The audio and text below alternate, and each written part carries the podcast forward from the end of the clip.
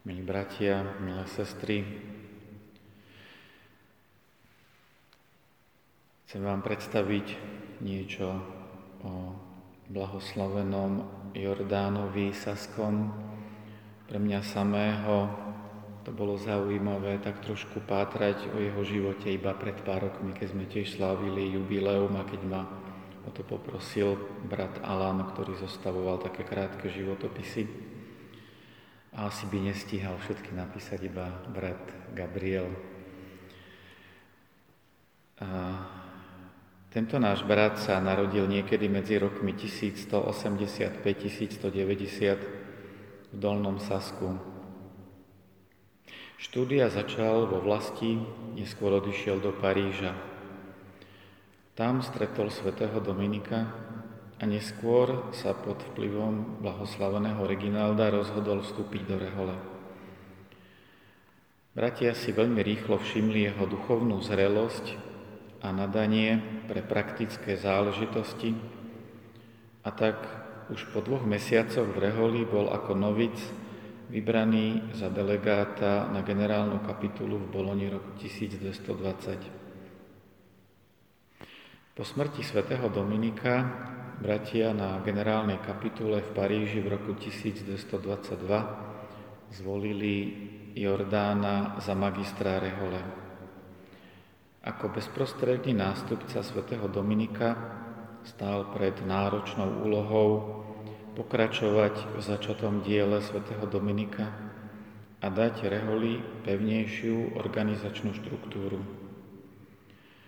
To sa mu podarilo aj preto, že sám stelesňoval reholný ideál, takže svojim pôsobením sa veľmi zaslúžil o rozkvet rehole. Počas jeho úradu boli v Bolonii prenesené ostatky svätého Dominika a v roku 1234 bol Dominik aj kanonizovaný.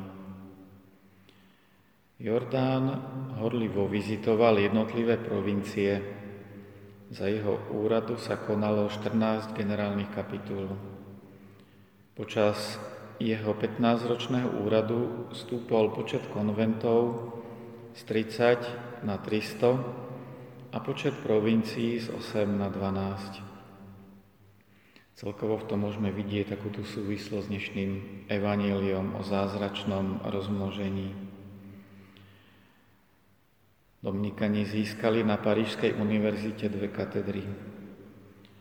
Jordán bol aj veľkým ctiteľom Pany Márie a zaviedol spev hymnu Salve Regina.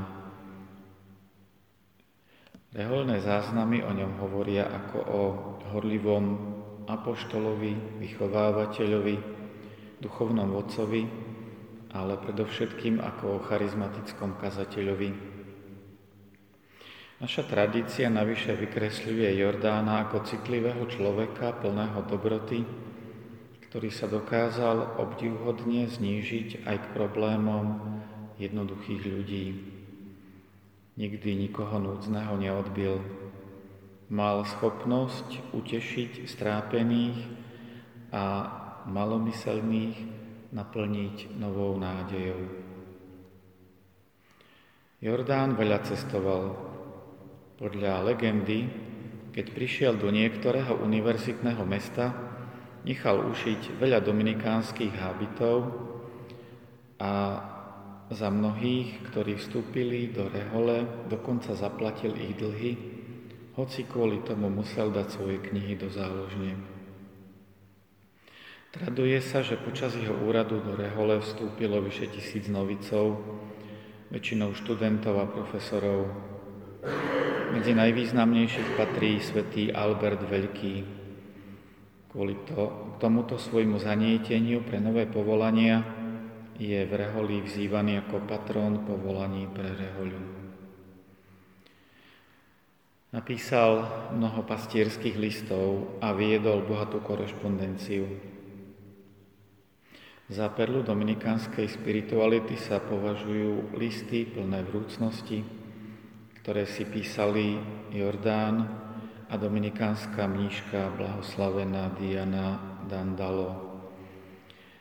Ich listy vyjadrujú také vzájomné súznenie a blízkosť, ktoré sú základom každej skutočne hlbokej ľudskej lásky. Napríklad v roku 1231 napísal Diane, aby ju utešil v ich odlúčení toto. Prečo si taká utrápená? Či nie som tvoj a či nie som s tebou? Tvoj v práci, tvoj v odpočinku, tvoj, keď som s tebou a tvoj, keď som ďaleko. Tvoj v modlitbe, tvoj v zásluhách a tvoj, ako dúfam, aj vo väčšnej odmene. Ich láska nie je ani zďaleka vlastnícka. Otvára ich pre druhých a najmä ešte viac pre Boha. Dianina láska mu bola posilou, útechou, radosťou, keď na ňo doliehalo množstvo starostí a ťažkostí. A znamenala ešte viac.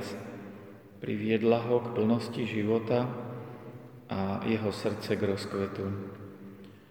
Aj táto láska je v pozadí jeho veľkosti. Aj ona pomohla k tomu, že bol takým, akého potrebovala rehoľa a akého ho chcel mať Boh.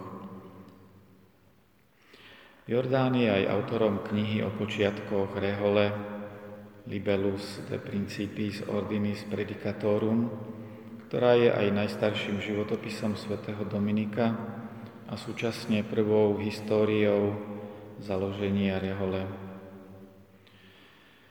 Cestovanie sa mu stalo aj osudným. Pri návrate z vizitačnej cesty po Svetej Zemi jeho loď práve 13. februára 1237 stroskotala na útese pri sírskom pobreží a on sa spolu so svojím sociom utopil. Jeho relikvie sa neskôr za vojen stratili. Za blahoslaveného ho vyhlásil pápež Lev XII v roku 1826. Blahoslavený Jordán, ako som spomínal, bol horlivým reholníkom a citlivým človekom plným dobroty. Nech je pre nás všetkých vzorom a tiež rodovníkom na našich vlastných cestách naplňania životného údelu.